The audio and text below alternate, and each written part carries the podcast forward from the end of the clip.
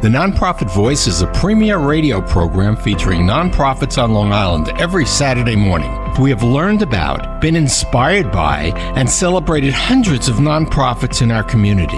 The Nonprofit Voice is produced by Marketing Works, the only full-service marketing and public relations firm that works almost exclusively with nonprofit agencies. We pride ourselves on our reputation in creating strategic marketing and public relations campaigns, successful virtual, hybrid, and live events, as well as powerful social media and digital campaigns. As the leaders in nonprofit marketing, no other agency understands the industry as we do, and we are committed to the success of each and every one of our clients. Marketing Works hopes you enjoy this week's featured nonprofit. Good morning. This is Ron Gold from Marketing Works. The name of the show is The Nonprofit Voice. And we don't actually have a nonprofit on, but we have someone from Park Strategies, and they're a lobbying firm for nonprofits. And Mike LiPetri, he's got a... Is it LiPetri? LiPetri. It means the stones in Italian. Stones. He's got the stones. He's there. Looking at you, you're younger than my kids, which makes me feel really old. Listen, don't make me feel like a baby either, all right? There's a nice balance in there. You definitely have. 33 years old is a good medium spot. Your enthusiasm is overwhelming. How do you like that?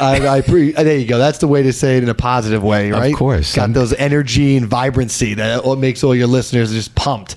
Well, I'm a public relations guy, so my words are going to matter. Your words always matter, Ron. That's why you got these listeners. They love you. There you go. So tell me about how you got into politics. I mean, you were on the 9th District, you were you're a former New York State Assemblyman. It's very impressive. Thank you. I appreciate that. It was exciting. I mean, for me, my background came from my mom. My mom was a nurse. She just retired a couple of years ago. My dad worked for a utility company, PSEG, National Grid.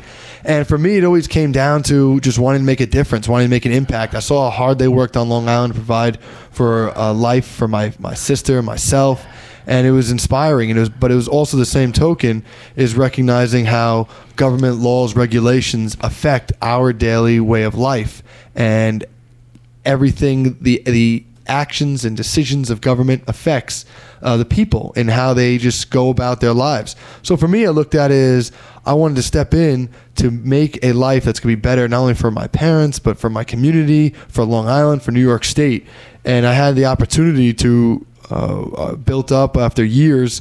I had the opportunity to run for New York State Assembly, and I just rocked it. But how did it get to that? I mean, were you part of the Young Republicans? No, I'm an attorney, so I came out of... So you were an attorney first. Yeah, I was an attorney first. I graduated law school and immediately got involved with helping out various different elected officials, just nonstop, whether it be village, town, county, state, federal, you name it. I was out there helping because it was a matter of helping those that wish to espouse the same values as me. I wanted to make sure that those people were in office as well, and learning from them and seeing how campaigns were run, seeing how government was done, and really seeing it, witnessing it firsthand before I could really step into those shoes myself. And I just went balls to the wall, just gung-ho, 0 to 100 miles an hour, and just helping as many people as I could, being involved in the community, learning, ingratiating myself with the people so that understanding what they want, who they are, and giving back myself. Because something I never liked is that I never liked government officials that just stepped into government and never was involved in their communities. Because it's always about giving back. It's always about contributing in a way that it doesn't matter about the applause or the recognition or anything. It's about whether or not you have a good heart. And are you going to step in to actually influence your districts, influence your communities in a great positive way? So you were up for Peter King's seat, right? Is that the seat? No, that was the assembly. I was in the assembly seat. Oh, the assembly. And then thereafter was a congressional seat. That was P. King retired. That was separate. That was after I was an assemblyman. I ran in a primary in Congress. But now we have a great representative, P. King C. Andrew Garbarino's killing it, and he's doing great in that spot. So I've been seeing him dominate over these past coming years. So I'm really happy to see him. So you lost to him? So I lost to Andrew. Oh, yep. My God. But what about the one you won? Which seat? That was the assembly seat. And who had it before you? That was me. That was Christine Pellegrino. Okay. So... That was a former Democrat, and then I flipped it to Republican. You did? Yes. And who put you in there? Who vetted you to come in? That was the party. That was through the Nassau GOP. Who was running it then? That was Joe Mondello, and then changed to Chairman Cairo. So it was like a hybrid. Oh yeah. So it was Mondello to Cairo. Both of them were. I mean, Cairo's killing it. He's doing great in Nassau. I love seeing him just blossom. Where it's just he took the role and just dominated ever since, and it's been awesome to see Chairman Cairo. Who was there before Mondello? Because he was Mr. Margiotta. There you go. Margiotta. That was a name that'll never go away this area. It went Margiotta, Mondello, and then it went Cairo. So it was, but Cairo has been, I mean, really dominating. He's, I mean, you saw just this past election. I mean, 21, 22, 23 has been a tic-tac-toe. You name it, he just he got it. So, and now we're seeing Nassau County just bleeds red. But you know, when you talk about Park Strategies, and you've got the D'Amatos, that was coming from the Margiotta years. That was the Margiotta years. Park Strategies, top tier, top 10 in New York State lobbying firm representing Long Island, New York City, and New York State. We have offices located in Uniondale, Albany, and in New York City, right on Park Ave. And that was founded by former United States Senator Alphonse D'Amato. So it's now run and managed by his son, Christopher Cristomato, who's aces. And we've been representing various businesses and nonprofits specifically to help them prosper, help them cut through the red tape and really showcase their abilities to give back and help the community. Well, let's go back again to the to you getting the first position there. You ran, that was your first congressional seat, right? Assembly seat. Yep, that was my first run. So I went. And you were 1 for 1. I was then. 1 for 1 then. I was good.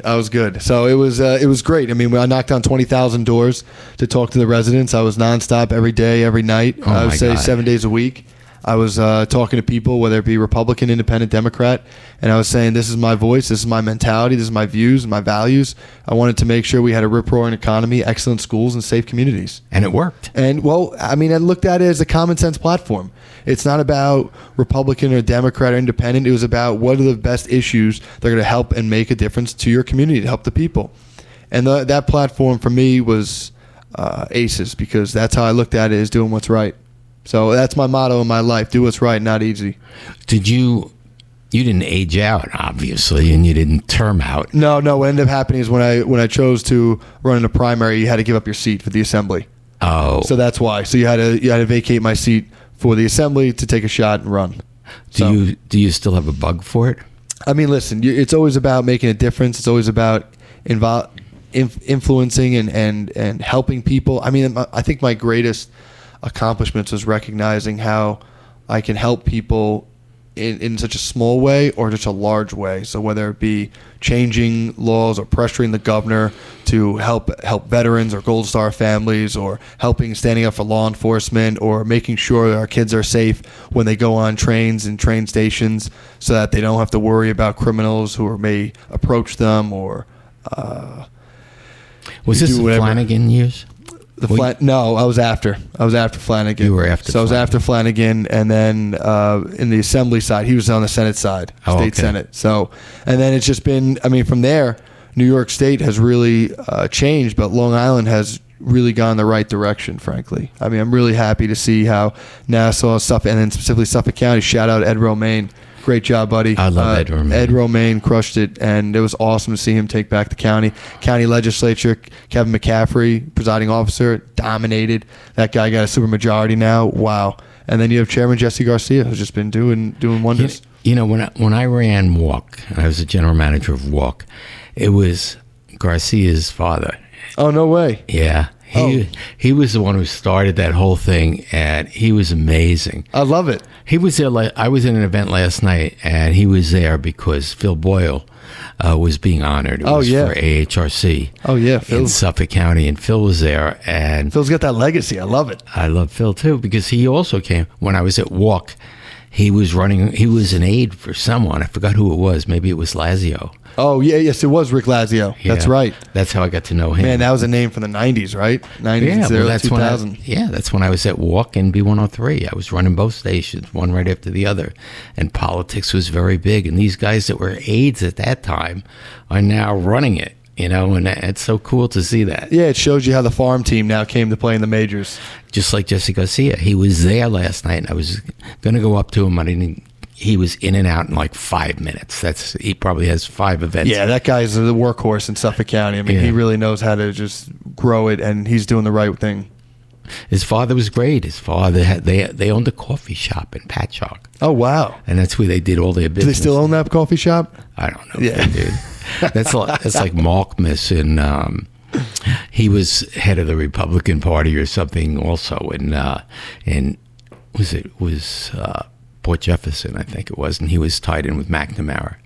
Remember that name? McNamara, I do. McNamara owned the car dealerships. But I'm not as familiar as that name as the others. Yeah, he owned the car dealerships. That was, I don't know. Well, anyway, so let's talk about Santos. Oh, unbelievable. I mean, I can't believe that.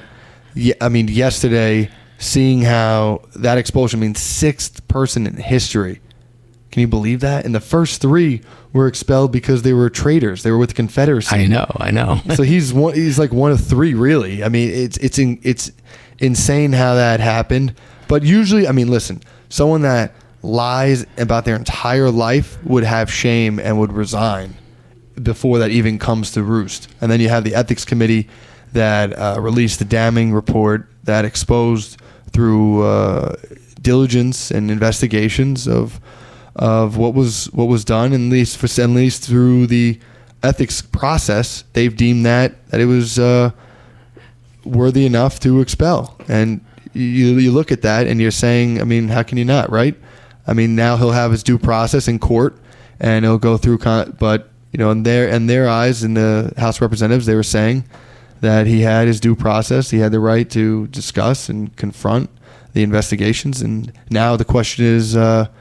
The question was, where do we go from here? And the chair decided we're going to expel him. So, and that was a historic moment that happened yesterday. Yeah, but the speaker in the last few minutes said, no, we shouldn't do it because we'd be setting a precedent.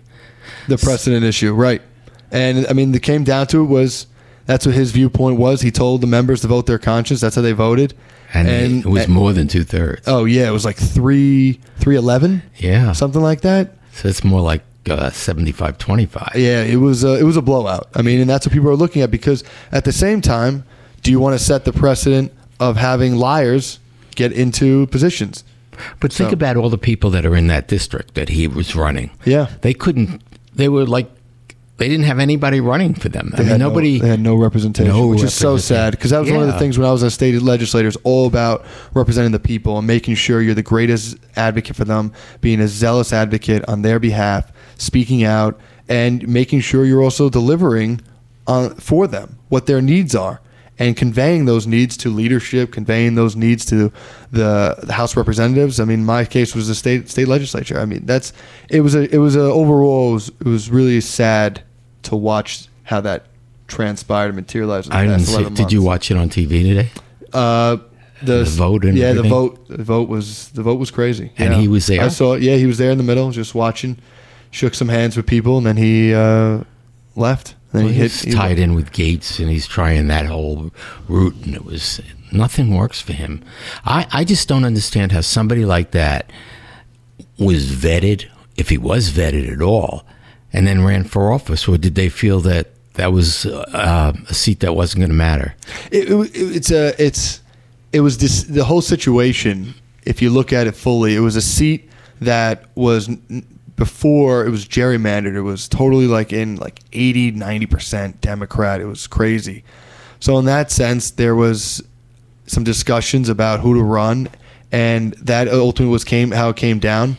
But you know, that seat then changed into a Republican toss-up seat that was able to go his way in that direction. And luckily, he had Lee Zeldin, who killed it on the island. Unbelievable. I mean, Lee Zeldin was running for governor, which was amazing to see how he really took the reins and led with leadership, and spoke about advocating on behalf of, especially now with what you're seeing, but he was really speaking and defending Jewish culture, and you're seeing a lot of anti-Semitism now, and he was somebody that stood up and made sure that wasn't going to be tolerated. And that resonated in the CD3 as it should, among other cultures. I mean, you have a huge Italian community, you have a huge Jewish community, you have a huge Irish community in those areas, among others. So it's going to be very interesting to see the developments now. I mean, now you're going to see the governor is going to make her decision of when the election will be held, which will probably be late February, February 20th, February 27th, one of those Tuesdays. It's going to be special election, 70, 80 days. It's going to be a sprint for the successor, and it's going to be one to watch, to say the least.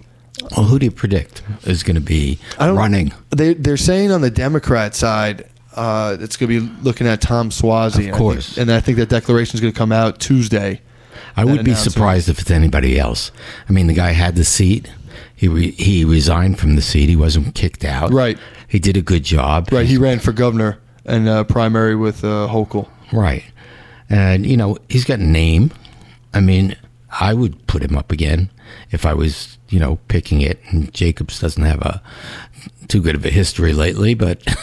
Well, and that's what's going to be interesting, is seeing how that continues now. With everyone's eyes are going to be on this race, and it's going to be a battle. It's going to be a real hustle from the candidates on both sides of the aisle. And once those are revealed, then everything is going to take off truly. When you're going to see the Democrat side's person A, Republican side's person B, and it's game time, right? It's who's going to be hustling, who's going to be going to the community, who's going to be out there talking to people, who's going to be raising money, who's going to be on social media, campaigns are crazy. They really are. And well, you know, let's go back a little bit, because with the Santos situation, McCarthy could have gotten rid of him immediately, and he didn't, because he was so afraid of. He needed all the votes. Right. Because it's a razor-thin majority that they have. So it got to the point where how many more things could this guy do wrong? You know, whether it's, you know, Botox, or whether it's his trips and his stealing money from the people he was taking money from the people in his district, you know, that were giving him $5 or $10, the last money they had, and you know, he was keeping it and spending it on his own personal self. Yeah, and it's just going to get worse. More is going to come out. Yeah, and that's why with the expulsion, you know, many Republicans, their viewpoints were, hey, this is representing this doesn't represent us, and we don't tolerate lies, we don't tolerate deception, we don't tolerate corruption, and it's always important. To really make sure that your own house is clean before talking bad about another's. And, you know, now in the Senate, for example, you have the whole Menendez situation. Oh, yeah. Where that's what's occurring. And what's going to happen with him now? I wonder if this puts any pressure on the Senate side.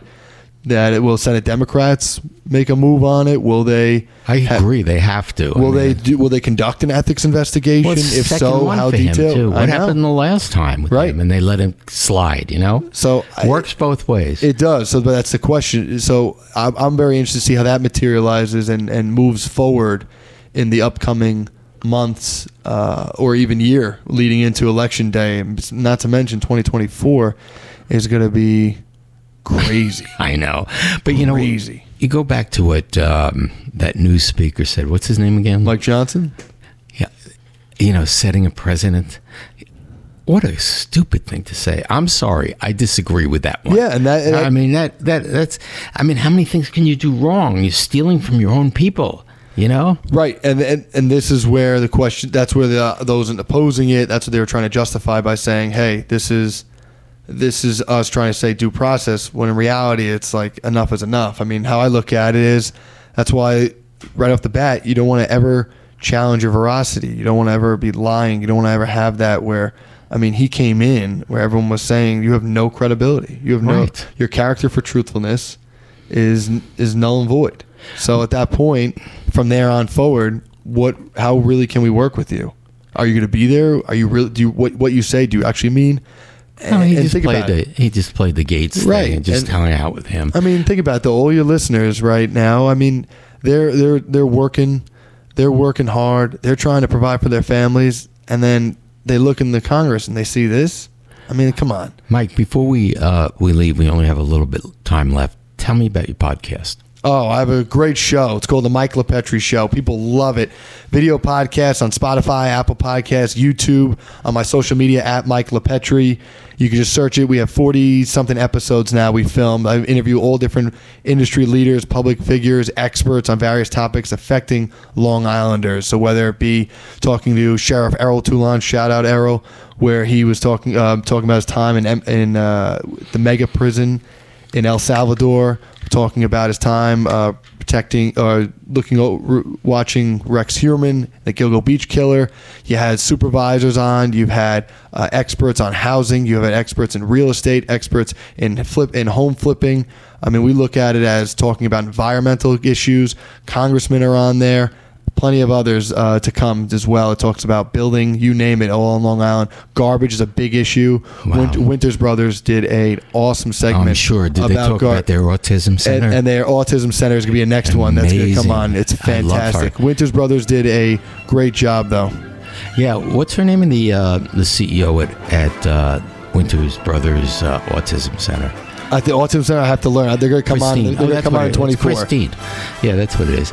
Mike, thanks so much for being on. I really enjoyed talking to you. I look forward to seeing you again.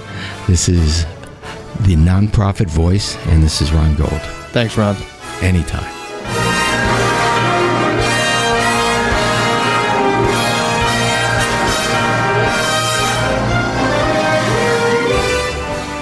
The views and opinions expressed on this program are not necessarily those of this station, JVC Broadcasting Management, or its sponsors.